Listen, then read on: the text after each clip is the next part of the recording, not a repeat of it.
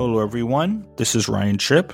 I've returned to the New Book Network's History Channel. Today, we're going to be discussing the constitutional origins of the American Civil War, out earlier this year by Cambridge University Press. The author is Michael F. Conlin. He's professor of history at Eastern Washington University. Welcome to the show, Professor Conlin. Thank you so very much for having me. So, before we uh, dive into the uh, questions, can you discuss a little bit about your uh, selection of the cover image for the book? Uh, yes, it's a kind of an iconic image by Currier and Ives of the uh, Massachusetts 54th storming Fort Wagner. And so it's uh, it pits uh, African American soldiers fighting Southern secessionists um, in, you know, perhaps the most secessionist state, South Carolina. Now, what prompted you to study the Fed? And so it seemed uh, it, it, seemed like a uh, apropos uh, way to, you know, show the the uh, the book's argument of linking the Constitution and uh, and the Civil War. Thanks. Now, what prompted you to study the federal Constitution as quote more or less neutral, yet implemented in a pro-slavery fashion? And what do you mean by ordinary Americans and popular constitutionalism? And why did you organize the book thematically rather than chronologically? Well, I study the Constitution as more or less uh, neutral, um, just because I think the, a lot of the leading scholarship suggests um, that um, you know that the, there are parts, of course, of the Constitution that supported slavery, and and we'll cover those, I think, in some detail. The book, of course, does.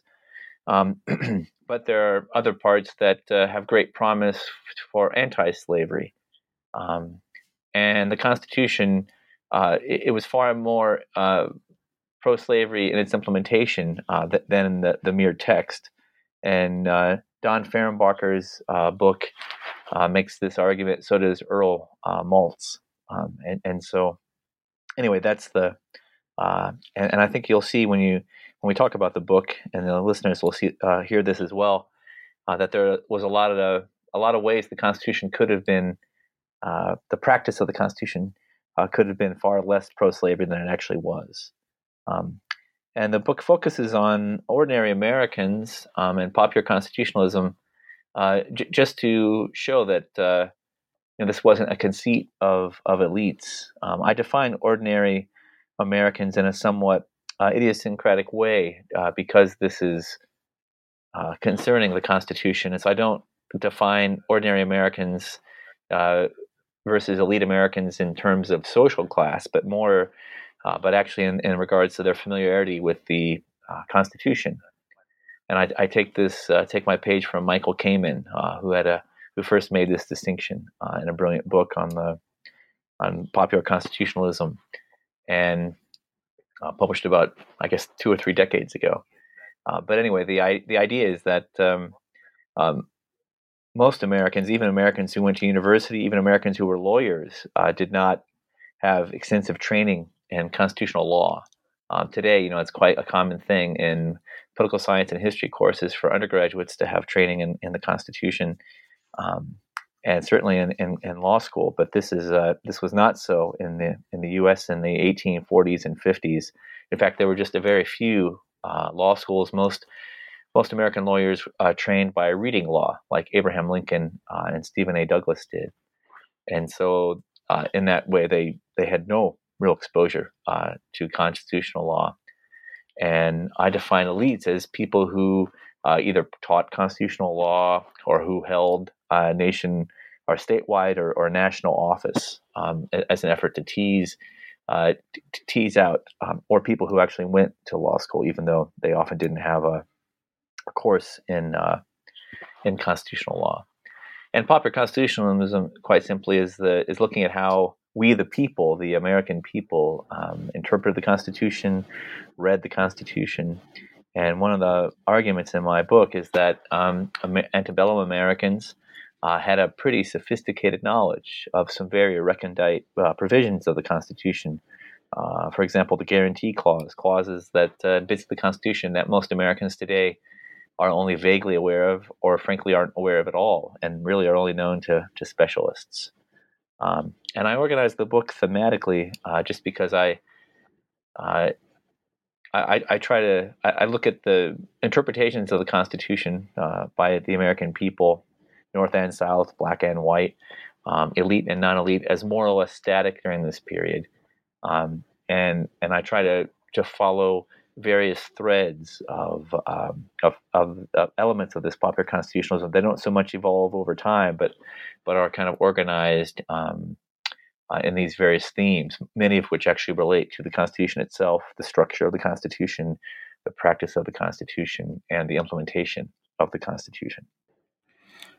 How and why did most antebellum Americans celebrate the federal Constitution as, quote, civil gospel? And how did the memory of anti-slavery, pro-slavery, pro-slavery, and or silent framers and their constitutional euphemisms shape antebellum sectional divisions, anti-slavery factionism, factionalism, and the arguments of northern conservatives? Well, um, antebellum Americans were really quite proud that theirs was the first uh, written constitution um, they took great pride in that. They they uh, loved contrasting their uh, their what they called the model republic, and it was a model constitutional republic with um, governments around the world, uh, including. Uh, you know, and often it was an invidious comparison. Often the, they, they took it as unquestioned that the United States was the freest nation uh, in the world, um, and they did so, of course, even though uh, slavery was an incredibly important part of our political, economic, and social system they, they frequently made uh, contrast with the Ottoman Empire, the Russian Empire, various uh, European empires, the Habsburgs, the Bourbons, um, and of course with uh, even with England, or I should say the UK.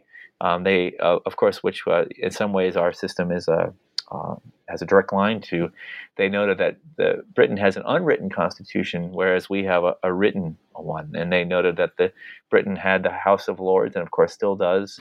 Um, and and Britain, even with its Great Reform Act of uh, 1832, uh, enfranchised a tiny fraction of the uh, British male population vis-a-vis uh, the United States during the period of so-called Jacksonian democracy. And for all these reasons, then Americans, um, almost all Americans, really the Garrisonian abolitionists were the only exception, lauded the Constitution um, as a as a charter of liberty. Um, and and they celebrate it in ways that I think we you know we often reserve today for uh, the Bill of Rights or the Declaration of Independence. Uh, there were public readings of the Constitution. Uh, there were technical books that uh, gave uh, extended analyses of every clause of the Constitution. Um, and there were even some public celebrations where people paraded and, and, and lauded the Constitution. And as far as the uh, you know the founders, not only did the Antebellum Americans follow the you know know the Constitution and with quite an impressive sophistication, uh, they also knew a lot about the lives and deeds and the actions of the various founders. You know, the 55 delegates uh, to the Constitutional Convention in Philadelphia in the summer of 1787, um, and they were um, uh, they anxiously awaited uh, uh, efforts of uh, various people to publish the notes or records of the of the convention. They were, especially for particularly controversial bits of the Constitution, say the Fugitive Slave Clause, for example, or the Three Fifths Clause, uh, they were quite well aware of the debates uh, in Philadelphia over the, the merits or demerits of, of those clauses. Um, and um, uh, and many of the, especially uh, when it came to the matters of the the, the sectional conflict over slavery, um, you know, m- many of the uh, people in the 1830s, 40s, and 50s took their cues from um, from uh, founders that they believed uh, followed their uh, beliefs, or that they uh, perhaps sometimes doing violence to the actual history uh, claimed followed their views. For example. almost everyone claimed James Madison. He was the father of the Constitution. He was the single most influential delegate and even though he was a lifelong uh, Virginia slaveholder, um, even uh, all but the most radical abolitionists, uh, the Garrisonians, claimed him as uh, as uh, either a proto-abolitionist or a dedicated, um, positive, good advocate of slavery, and everything uh, in between. How and why did the economic contours of early disputes over constitutional construction and individual rights focus on chattel slavery? and then exacerbate sectional divisions. Also, why was the guarantee clause crucial in these antebellum debates, and how did this clause demonstrate the depths of popular knowledge of the federal constitution? Um, the uh, you know the, just as they uh, quarreled over the proper interpretation or or construction, if you like, of the Constitution and various clauses, um, or, or, the various founders, they also quarreled over the various uh, proper constructions, and a lot of those debates are would be very uh, familiar to our ears today. There were certainly, uh, although they didn't necessarily call themselves this, originalists. Uh, there were textualists. Uh, there were advocates of a living constitution. Those are the main uh, the main schools, um, and they were very much present in the 1830s, 40s, and 50s. And of course, uh, you know, debates over uh, slavery quickly came uh, to focus on individual rights, the the right to property, due process. Uh, we, we, find the fifth uh, uh, in the due process clause and, and the Fifth Amendment, um, and of course the right to individual liberty. Um, and, and, so, you know, slavery was as it was, of course was a, a social institution um, or a, an, a, an arrangement, but also as an economic uh, arrangement. And white Southern slaveholders very much uh, considered slaves to be first and foremost property. Um, uh, and and it was uh, before the Civil War. Most Americans believed the Tenth Amendment expressly put the uh, put the institution of slavery uh, beyond the reach of the federal government. It was one of those so-called delegated powers that the states had not uh, uh, had not given to the federal government that that that attitude would change once the war began, and eventually would culminate in, in Abraham Lincoln's Emancipation Proclamation, and ultimately in the th- uh, passage and ratification of the Thirteenth Amendment in December 1865. Um, but this was uh, uh, the, these different. disp- disparate views of uh, how to interpret the Constitution, um, you know, came to focus on on slavery. Now, the the disparate views on how to interpret the Constitution uh, as regard to economic matters appeared quite early, you know, as early as the debate over whether it was permissible to have Congress establish a national bank uh, in the, just a couple years after the Constitution was ratified during the administ- first term of the Washington administration.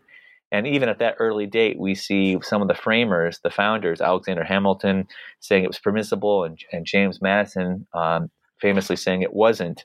Uh, we see these debates over the uh, interpretation of the Constitution uh, from the very people who wrote it, uh, not even you know, not even half a dozen years after it was ratified. Um, and and these my book just looks at the issues of slavery. Um, it doesn't uh, delve into these uh, wider ranging uh, issues. You know, the issues of slavery um, and, and, the issues that lead us to uh, to the Civil War. But but it absolutely um, sh- shapes their shapes the sectional conflict. And and quite famously, if you look at the original Constitution, the found, what I call the Founders' Constitution, you'll see the words slavery, slaveholder, slave, slaves don't appear uh, in the in the text, and that was by design. Uh, James Madison used euphemisms uh, instead of those words for slavery and slaveholder. Uh, and he did so because he didn't want to mar the text of the Constitution with those words. He hoped slavery would be ephemeral, um, and he purposely uh, uh, convinced the drafters of the Constitution uh, to leave those words out. Uh, and that allowed some uh, abolitionists, I think sometimes uh, opportunistically or even cynically, to claim that the slavery wasn't even countenanced by the Constitution. Um, and uh, and it, it forced uh, defenders of, of slavery to you know to unpack that and explain how and why the Constitution certainly did um, uh, in several cases, uh, the Three Fifths Clause, the Fugitive Slave Clause, and the International Slave Trade Clause certainly uh, impacts uh, slavery and, and in uh, many cases, um, protect, defend, and perpetuate slavery. And uh, Northern conservatives, given the epithet doughface, usually Democratic, but a few Whigs, um, uh, often supported white Southerners uh, on in their interpretations of the Constitution and in their protection of slavery. They often regarded this as their constitutional duty uh, to do so, um, and and so uh, you know the Constitution really helps to uh, is really part of these uh, of the sectional conflict over slavery, the political conflict over slavery, and helps to uh, helps to shape how people sort themselves out uh, in that conflict. So, on that note, how did the idea of a federal ban on the international slave trade, entwined with an ending to chattel slavery, persist into the antebellum period for both pro slavery and anti slavery proponents? And what were arguments perhaps offered for the opposite? Also, what was the significance and insignificance of slave trade revivalism as well as its symbolism both in both the North and the South? Well, there was um, uh, in 1787, um, uh, 10 of the 13 states had actually banned the international slave trade themselves.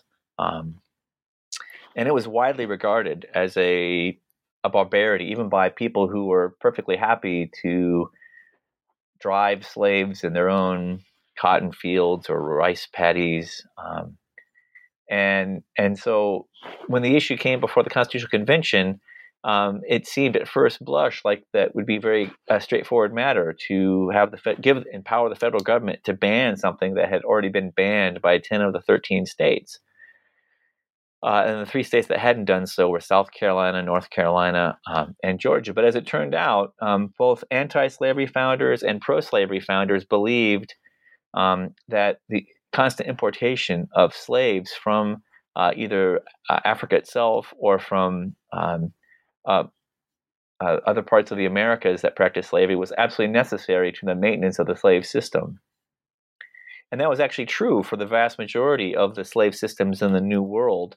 Um, but it was not true um, for the system in uh, the United States. The United States, uh, uh, in the early, relatively early in the colonial era, I think around the 1740s, 1750s, established a more or less equal sex ratio between female and male slaves and then allowed uh, the state slave population to be stabilized by a natural increase rather than importation.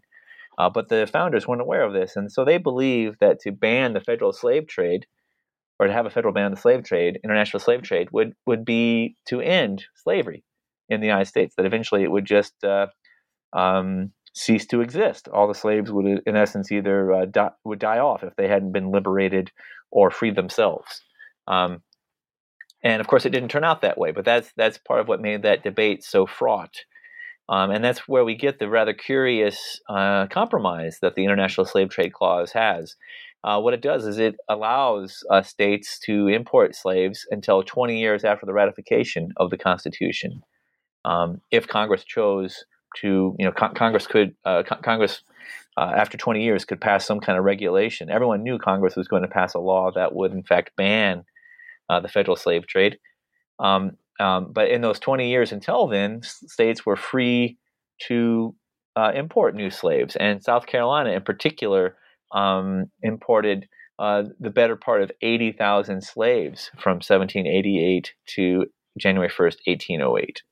Um, and uh, and to John, Thomas Jefferson was president in 1807 uh, he, to his great credit, convinced that was the leading force. Uh, in fact, I argue that's his greatest anti-slavery contribution.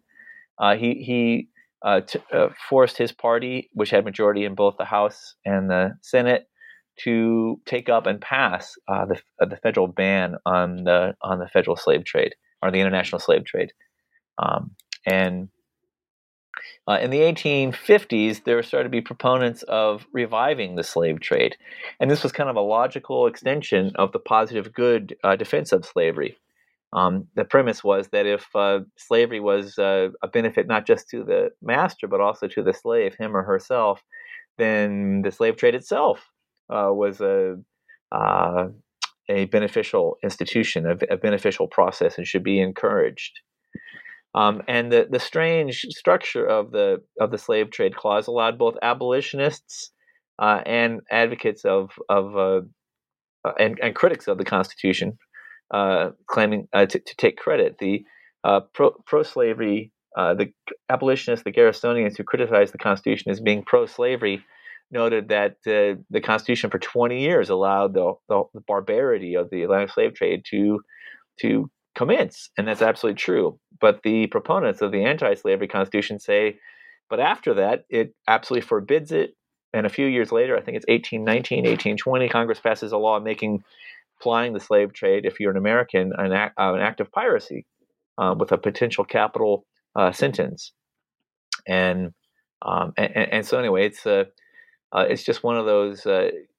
Many clauses of the Constitution were taken this way by advocates of slavery or opponents of slavery, and then of course the Garrisonians were their own little subset, but of, of you know the actual text of the Constitution and the practice of the Constitution allowed uh, there to be multiple, you know, sometimes quite disparate interpretations of, of the of, of, the how the Constitution acted, and that gets back to your original question about how it's uh, more or less neutral but implemented in a pro-slavery fashion.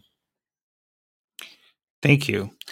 How and why did the 1842 Prigg decision and the Compromise of 1850, including reauthorization of the Fugitive Slave Act, propel sectional divisions, slave power rhetoric, as well as Northern conservatism? In addition, what were the ensuing, quote, personal liberty laws and those rescue commemorations, and how did they galvanize debates over sustaining the rule of law?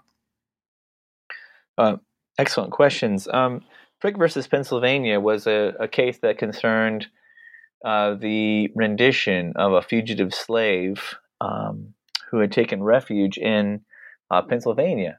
Um, and a, a slaveholder um, hired a man named Prigg to go into Pennsylvania and take back uh, a female slave and her children, who, although they'd been born in the free state of Pennsylvania due to um, state and and uh, law and and federal policy were, were, slaves by virtue of being born to a slave mother.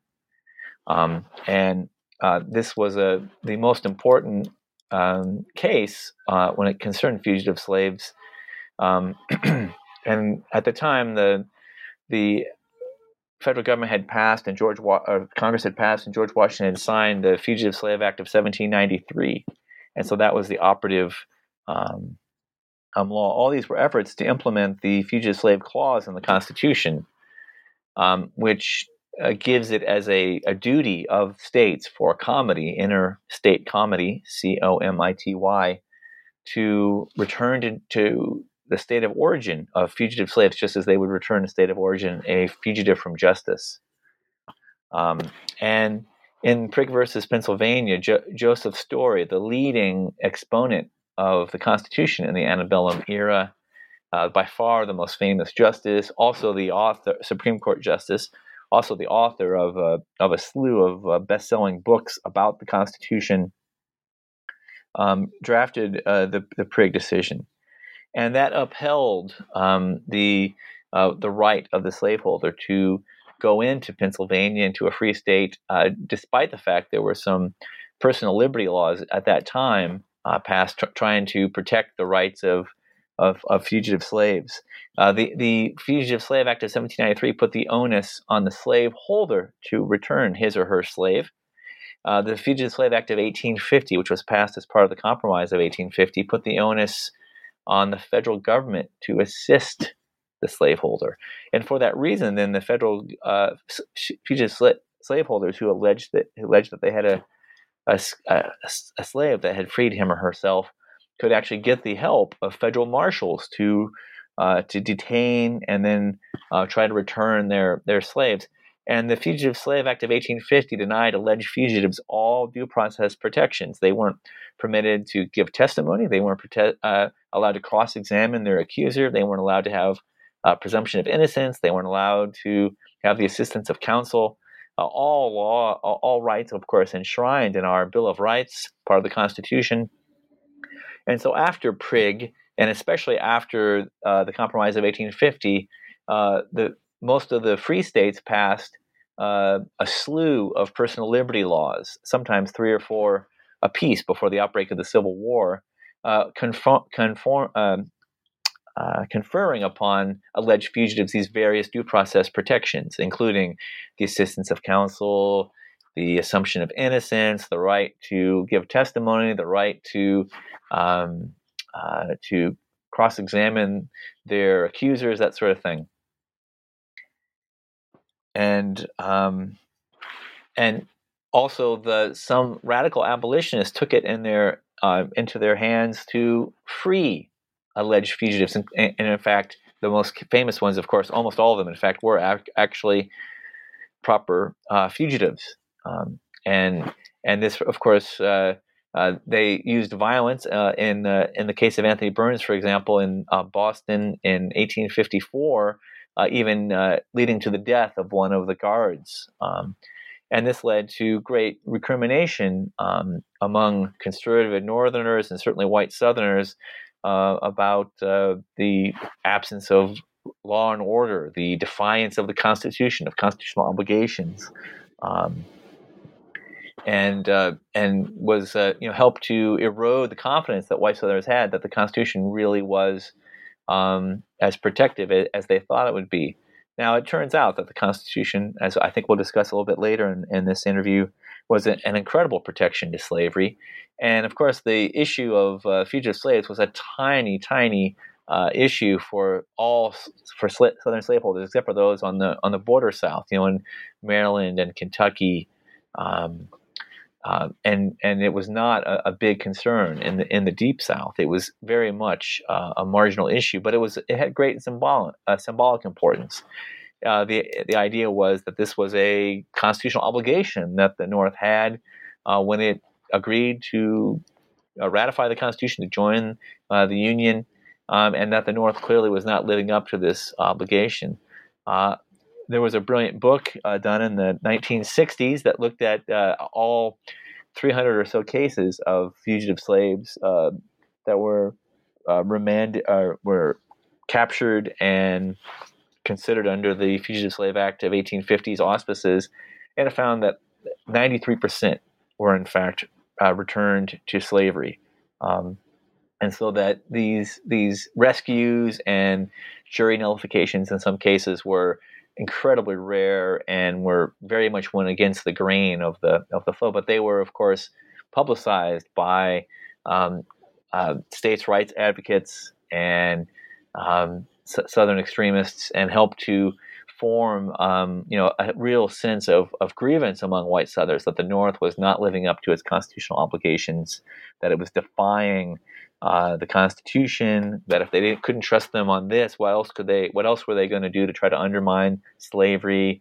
Um, and all this compounds with the South's feeling of being a besieged white Southerners, slaveholders' feeling of being a besieged minority um, in the uh, in the system uh, set up by the Constitution, which I think we'll we'll speak uh, uh about quite soon. How how and why did state parity in the Senate help Southerners prevent the North from gaining a majority in the Senate and, along with the three fifths compromise, keep the South competitive in presidential elections? Also, how were pro slavery and conservative Northerners' fears of Western free soil linked to an anti slavery amendment? And why did much debate center over Delaware, Washington, D.C., and that gag rule? as I say, parity in the Senate was uh, far more important than the Three Fifths Clause in protecting the, the, Southern minority from, quote, the tyranny of the Northern majority, unquote.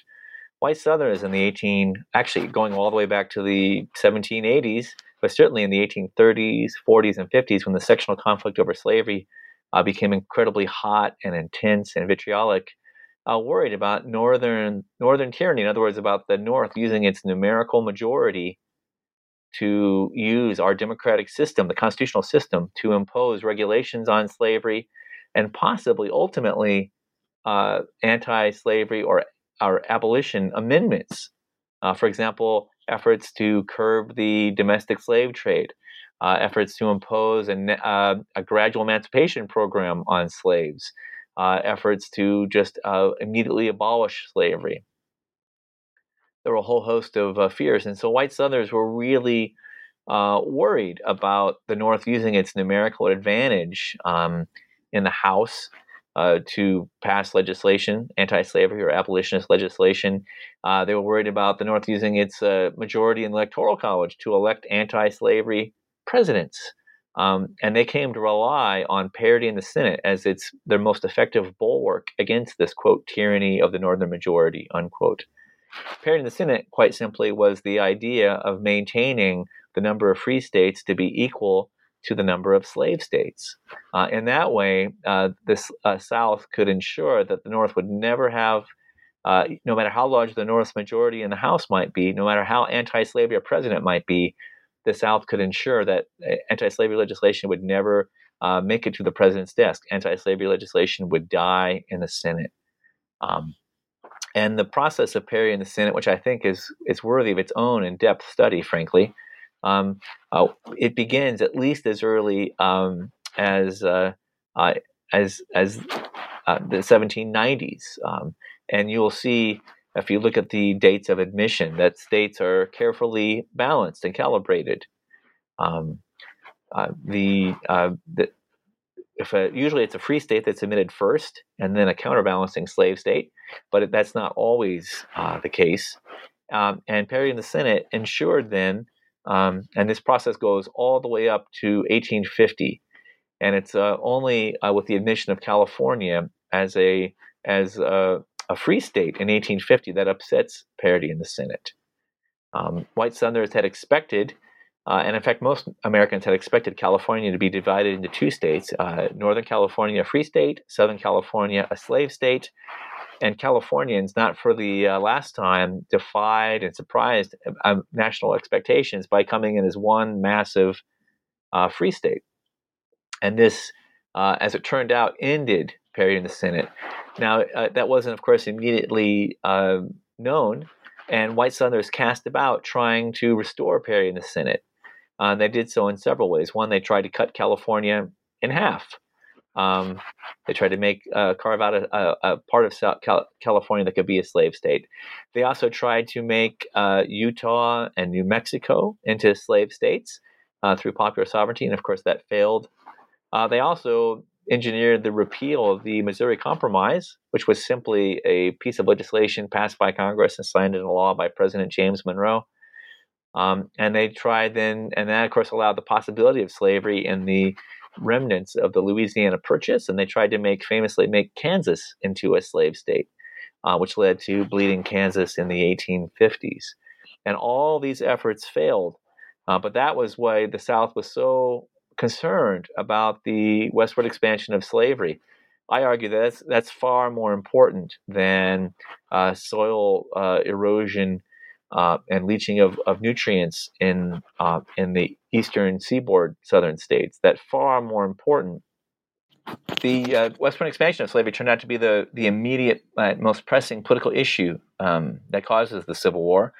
The Democratic Party splits over the westward expansion of slavery. The Republican Party forms over the westward expansion of slavery. Of course, the Republican Party opposes the admission of new slave states um, the Democratic Party divides into a part of the Democratic Party that wants, uh, in 1860, that wants a federal slave code. In other words, all slavery to be in all the Western territories. The Northern Democrats, uh, led by Stephen A. Douglas in the election of 1860, uh, favor um, uh, national, or I should say, popular sovereignty. In other words, allowing the residents of the territories themselves to decide whether they're slave states or not. Uh, and this issue, this incredibly important issue, the westward expansion of slavery, has its import because of parity in the Senate. Everyone realized uh, that parity in the Senate was uh, this huge bulwark protecting slavery. Abolitionists who hoped to pass an anti slavery amendment uh, realized that they had an incredibly steep hill to climb because they had to get two thirds of each House of Congress to approve an anti slavery amendment, and then they had to get three quarters of the states. Um, and uh, this would prove to be an incredibly high bar. In fact, it was only surmounted because of the Civil War and and the disruption of uh, of, of, national politics.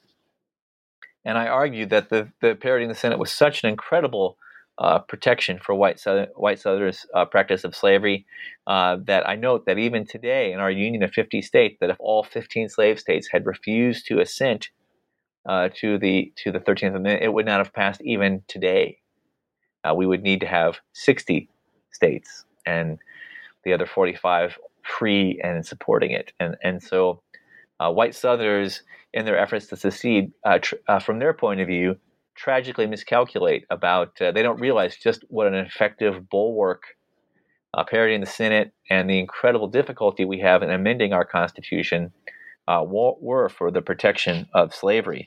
Um, And I should note that our Constitution uh, is uh, among, if not, uh, the most difficult to amend in the world, or perhaps the most difficult to amend uh, in the world. And so um, the the uh, parity in the Senate then was an incredible uh, protection to white Southerners.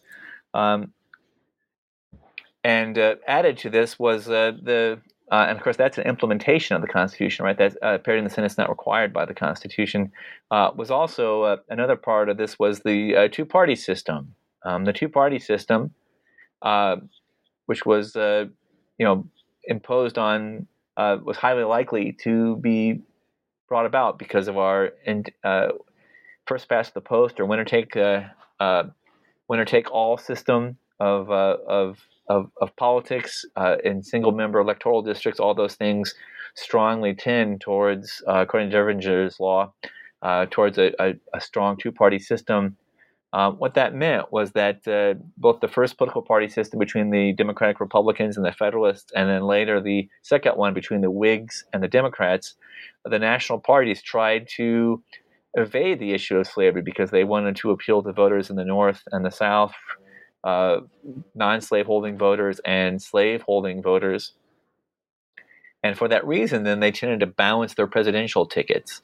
Uh, they frequently had a slaveholder and a non-slaveholder, a northerner and a southerner, on the ticket, and they would often alternate. If a if a, a slaveholder was at the top of the ticket on in year four, then the slaveholder uh, would be uh, vice pre- a slaveholder would be vice president, and a non-slaveholder would be the presidential candidate in year eight, if you like, the next the next presidential cycle.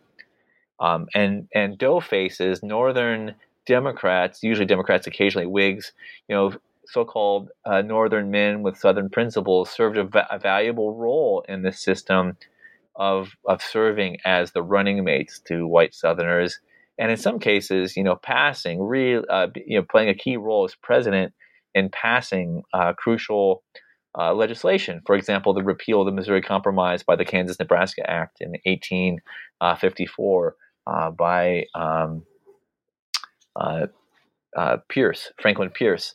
Uh, uh, and so, um, so the the, um, the, the combination of the two party practice, parity in the Senate, um, and these and and the, the the use of dough faces were all uh, pro-slavery practice that went beyond the more or less neutral uh, constitution. I think it was more pro-slavery than than anti-slavery, but it certainly had some anti-slavery uh, in the text and structure of the Constitution. But its implementation uh, was far more pro-slavery um, uh, than, than, anti-slavery.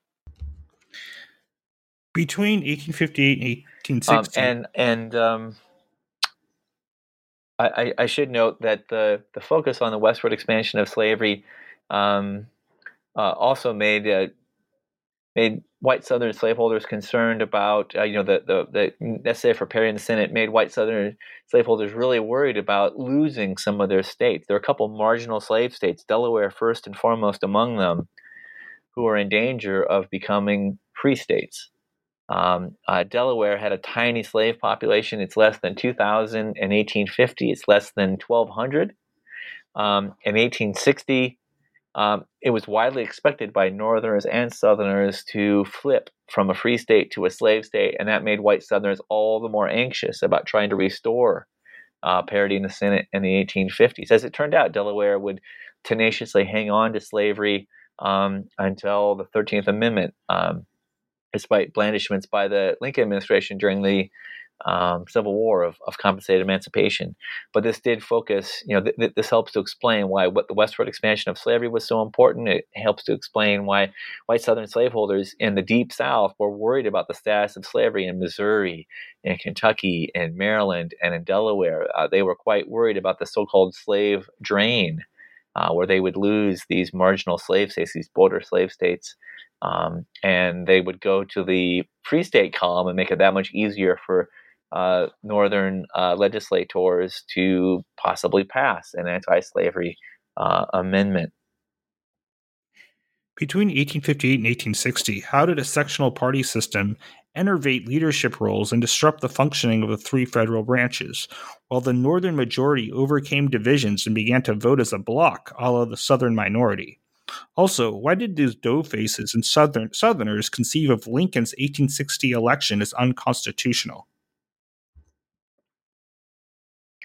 Um, the constitutional system uh, really started to feel strain under the sectional, uh, with the rise of a sectional party, with the rise of the um, f- first uh, the Liberty Party, then the Free Soil Party, and most importantly, the, uh, the Liberty Party in 1840 and 44, the Free Soil Party in 1848 and 1852, and most especially by the Republican Party, which of course is the um, lineal of uh, you know forebear of today's Republican Party. Um, uh, the Republican Party began as a response to the Kansas-Nebraska Act, which repealed the Missouri Compromise, um, and these quote anti-Nebraska unquote.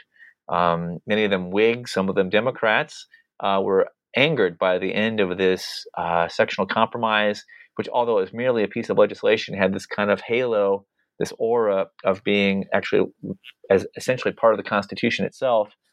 And they formed this so-called sectional party, a party that made the Republican Party um, that made no effort to win white Southern votes. That that was predicated on just turning out um, abolitionists and free soilers, people who opposed slavery and people who opposed the westward expansion of slavery and the Republican Party in the presidential election of 1856 came within just two states, uh, Pennsylvania and either Illinois or Indiana, of actually winning the presidential election. An incredibly auspicious um, beginning for the Republican Party. And it just served notice that this long standing system of, of of national parties balancing their tickets with northern and southern running mates of dough faces, helping out Southern uh, Southerners in the House and the Senate in passing uh, legislation that helped slavery or protected slavery or defended slavery. This whole system was in in jeopardy, um, and the our, our, whole system, frankly, even now is is dependent on a whole host of, of people working well together. Uh, a modern example would be there are a lot of, of things in the Senate that can only uh, proceed or can proceed quickly if, if, they have unanimous consent. And if they don't have unanimous consent, uh, that can cause the whole thing to be a very tedious, long process, right? They have to read every bill, for example, every word of every bill. And a very similar um, uh, crisis, paralysis, enervation took place uh, in the 18, late 1850s. Um, the probably the most famous example of this was the inability to select a, a speaker uh, for the House of Representatives. Um, if a speaker could not be uh, uh, elected, then the president could not give his uh, address to the joint session of Congress, or the the the, the begin the tradition that we now have in the State of the Union address. Um, and so we and and it meant that no bills could be pa- passed. Uh, the whole government was in effect uh, paralyzed, and there were multiple crises in the 1850s uh, late 1850s about electing a, a, Speaker of the House, and this this was uh, sh- showed very clearly the um, the breakdown in the two party system, the breakdown in this in the system of having two national parties um, with dough faces helping to um, cobble together effectively a pro slavery governing majority.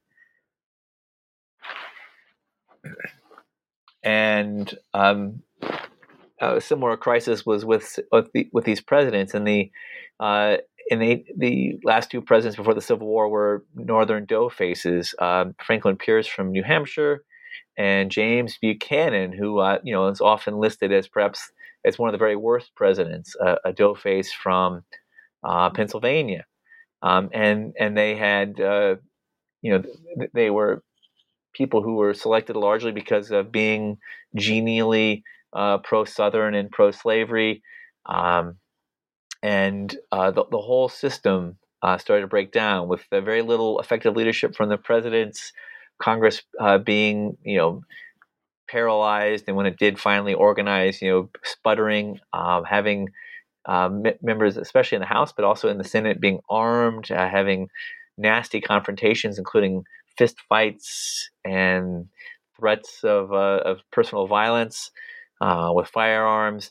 And, uh, and even the, the Supreme Court, which had a long time held itself up as uh, being above the fray, the political and sectional fray, had had weakened its uh, political standing and its regard nationwide by its notorious Dred Scott decision in 1857, um, where it very uh, bluntly said that it was unconstitutional for Congress for the Congress to pass laws that uh, made uh, that prohibited the slavery slaves from being taken into the Western territories. A, a, a pretty shocking uh, bit of uh, of actually putting their thumb on the political scale and of course, along the way, uh, Justice Taney, Chief Justice Taney, who wrote the uh, pronounced or spelled Taney, but pronounced Taney, put his thumb on the scale and, and clearly said that people of African descent were not intended by the founders to be citizens and hence were not, uh, even though uh, there were many, many citizens, uh, black citizens of the United States. Uh, they they'd voted, they'd been issued passports, they'd fought in wars, they did all sorts of things that showed that they were citizens and so, uh, you know, by, by, that time, then there were real concerns all across um, the American political spectrum about uh, our constitutional form of government, about how it how it was acting under the incredible strains of the sectional uh, tensions over the political issue of slavery, um, and um, Lincoln's election or the presidential election of 1860 put the you know was the perhaps the the coup de grace, the final blow. As I said before, the Republicans ran Abraham Lincoln on a free soil platform, a platform that was um, that would not let slavery to expand. In other words, uh, would keep South, the South from restoring parity in the Senate. Um, the Northern Democratic Party, which or the Democratic Party, if it had stayed united, would would have certainly prevailed. Uh, instead, divided over the westward expansion of slavery. Uh, John Breckinridge ran as a Southern Democrat on a slavery in all the all the territories. Stephen A. Douglas ran as a um, unpopular sovereignty, which in other words allow the voters of the territories to decide. Um, Lincoln, of course, uh, and there's a fourth party, uh, the Constitutional Union Party, um, which has, takes no stance on the great issues of the day, but just tries to cash in on a on a reverence for the Constitution. Um, uh, and uh, Lincoln wins. He he wins a crushing electoral uh, victory, a great electoral victory, but only uh, le- less than uh, forty percent of the popular vote. Um, and and many uh, Southerners and even some Northern doughfaces regard his election as unfair or unconstitutional or against the spirit of the Constitution, technically legal or constitutional, but really not.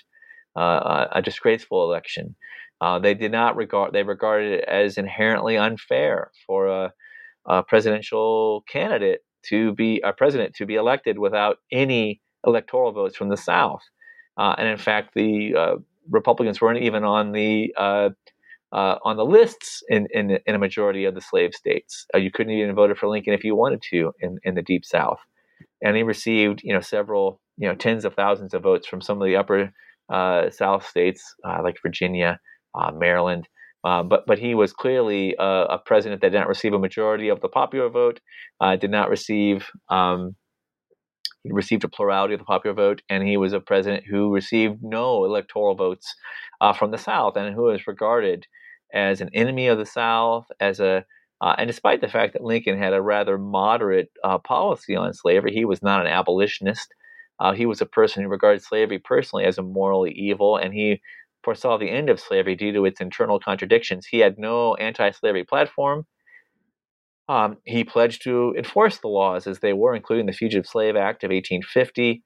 Um, and, uh, and he certainly, um, uh, his election, nonetheless, his election was, was perceived by many white Southerners as the first of a, of a series of increasingly anti slavery Northern tyrants. Uh, one Southerner, Edmund Ruffin, calls it, it an abolitionist dynasty. Um, and and so it's in response uh, it's in response to this so-called unconstitutional election of Lincoln uh, that white Southerners really start talking about um, secession.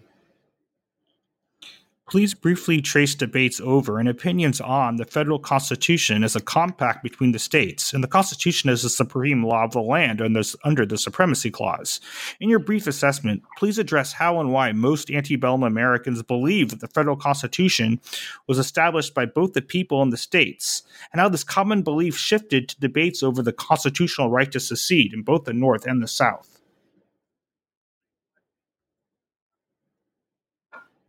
That's that's a great question.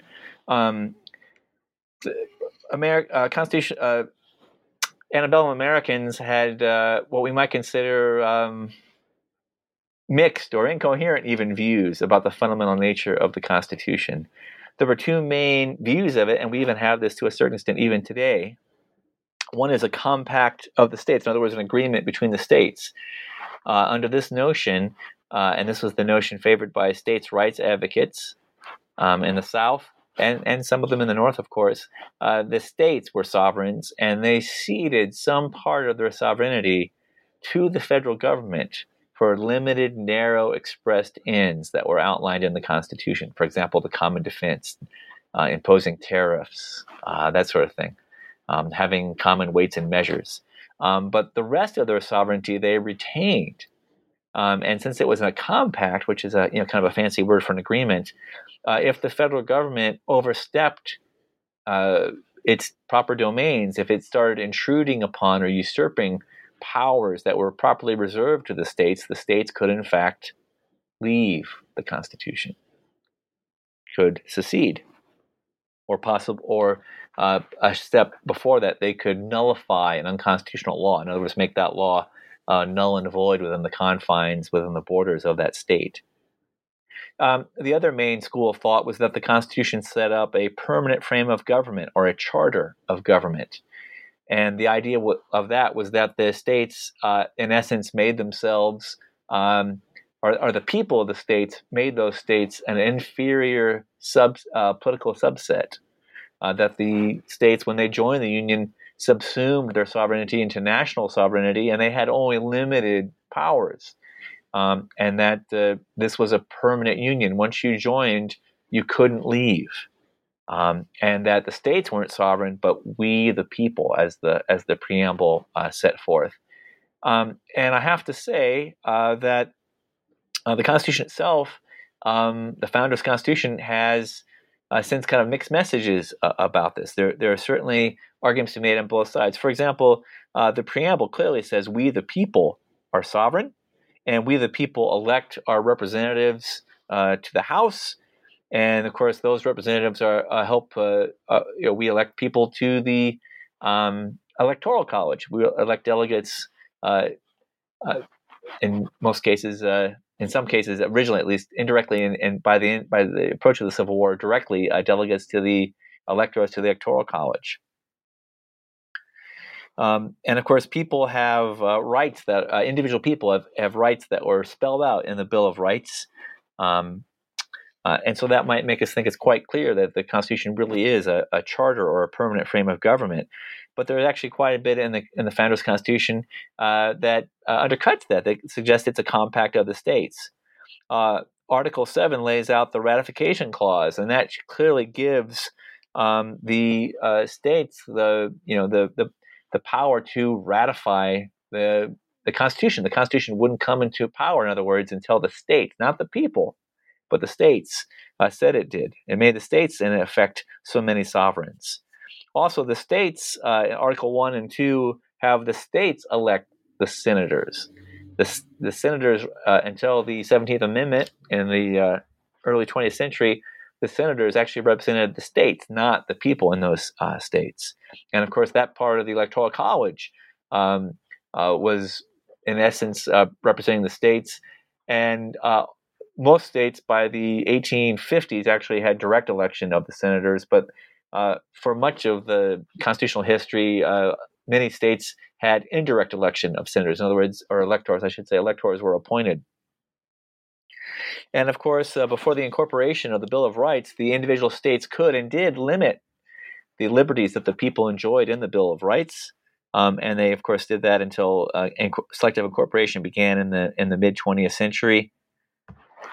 and and lastly, the states uh, can change the Constitution itself through the Amendment Clause in Article Five, um, and and so uh, there were advocates of a, of a compact had quite a bit of evidence to support uh, this interpretation, and advocates of a charter or permanent frame of government had quite a bit of uh, evidence to support their interpretation.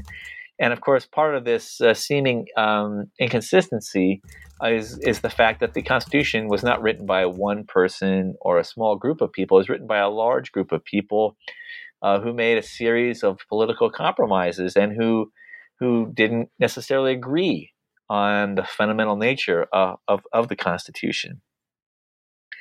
Um, and and it goes even beyond that. The uh, the guarantee clause uh, gives the federal government the power to intervene in the uh, kind of counterbalancing the amendment clause gives the states the power or the federal government the power to intervene in a state to quote ensure a republican form of government um, and uh, and then lastly the 10th amendment uh, states that people the people and the states have powers that were not expressly delegated to the federal government, and those uh, remain. And of course, that seems to support both we, the people, being sovereign, and uh, the states uh, being sovereign.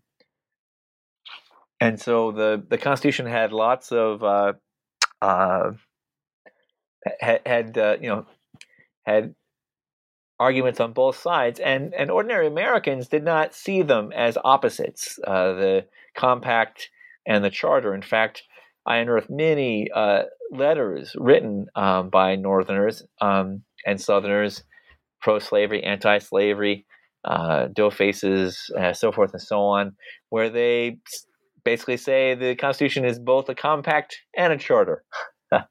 um, uh, and um, and and the and this helps to undergird the idea of whether there's a constitutional right to secede um, the the uh, the you know some white Southerners, advocates of states' rights advocates, advocates of the uh, compact theory, believed, of course, uh, secession was all along an implicit um, right, one of those uh, powers that were uh, that weren't named but were were retained by the states. They thought it was preposterous that there was an idea that you could join the union but could never leave. Um, I like to joke in my classes that that sounds kind of like the mob, uh, right? You can join the mob, but you can you, you can't leave the mob. Um, um, and uh, and and many and advocates of the permanent frame of government said it was exactly that. The states had subsumed their uh, their sovereignty into the federal government. They could not leave. Um, it was an absolute impossibility.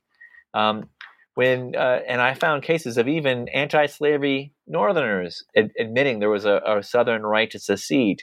Now, many of them would quibble and say, rather than being a constitutional right, it was in fact a natural, a, a right of natural law. In other words, they if they were an oppressed person, they could they could go. But that that meant, of course, it was extra constitutional rather than constitutional.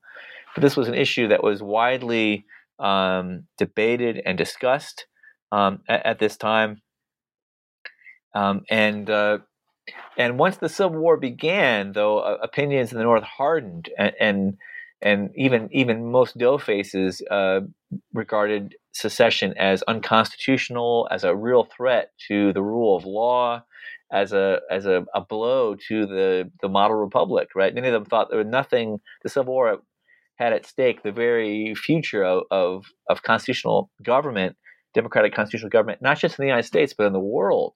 Uh, they believed the United States was the model republic, um, and that if if constitutional government, democratic constitutional government, failed in the United States, it would fail. You know, our great example would not be followed by other nations. We would it, it would uh, all go horribly wrong. Um, and of course, uh, white Southerners, once the war began, even those who had uh, most of those anyway, even uh, for those who had qualms about the niceties of secession. Was it constitutional right? Was it a resort of natural law?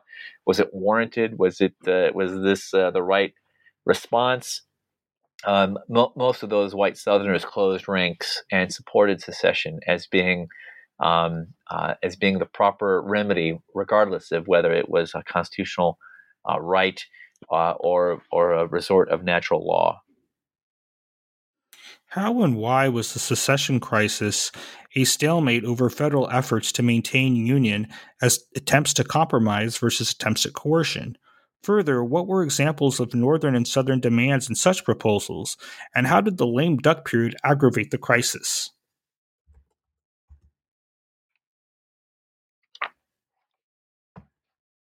Uh, the, the uh, secession crisis um, was both a uh, was was a stalemate. Um, the Constitution was silent, of course, about secession. Um, it didn't say states could secede. It didn't say states could not secede.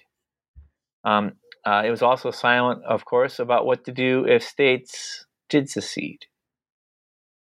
Um, and so, uh, President James Buchanan often, I have to say, vilified or uh, demonized, uh, was in an incredibly difficult position. Um, he was facing a literally unprecedented crisis, and uh, it was not clear what to do. Um, one option, of course, was coercion. He could, at least in theory, claim this was a clear violation of the Constitution, secession, um, and have, uh, as commander in chief, lead uh, the U.S. Armed Forces into the South and enforce the Constitution, the rule of law in those states. Um, that would be, of course, a really momentous step.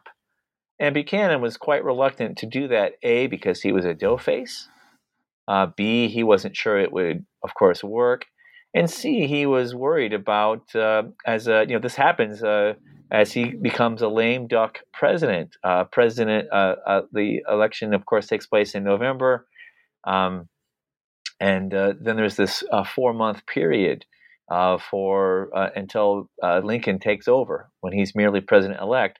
And Buchanan's quite, um, uh, you know, d- does not want to tie the hands of his successor. He does not want to take an, an, such a strong action that it cannot be undone. He doesn't think that's fair. Um, and, and, so it's kind of a stalemate. he he since he can't it, since coercion seems to be um, un, uh, untenable, he pins his hopes on compromise. Uh, now, of course, the, the, United States Congress had passed a series of compromise bills, uh, laws about slavery the Missouri Compromise of 1819, 2021, the Compromise of 1833, the Compromise of 1850. Um, uh, and, and those had you know, kind of patched over the sectional conflict over slavery. Um, but Congress, of course, was not as highly functioning as it was um, in 1819, uh, in the 18, 19, 1820s, in the 1830s, or certainly in 1850. Uh, they have the rise of the Republicans.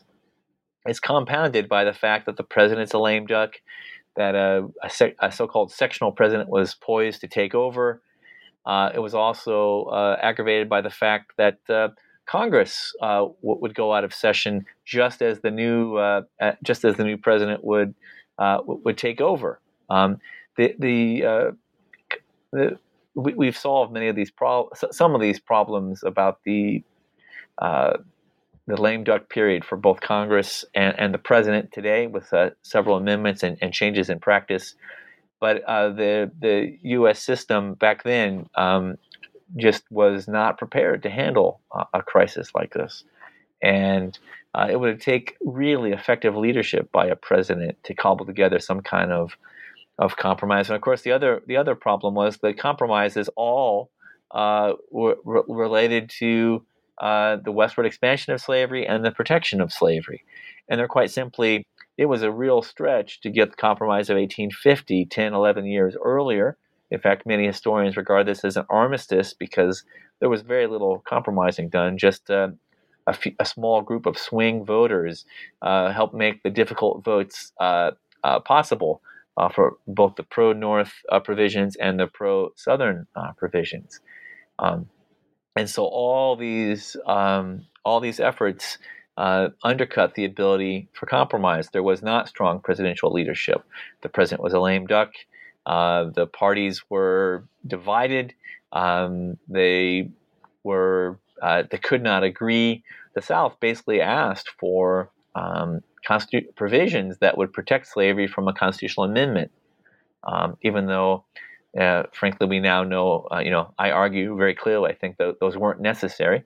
um, and the North, of course, could not agree to, to grant it, and and so uh, neither coercion nor uh, uh, nor compromise was able to to resolve uh, the secession crisis. Um, and you know the the various proposals to resolve the sectional crisis, uh, the, the so-called Crittenden Compromise, uh, the Washington Peace Plan.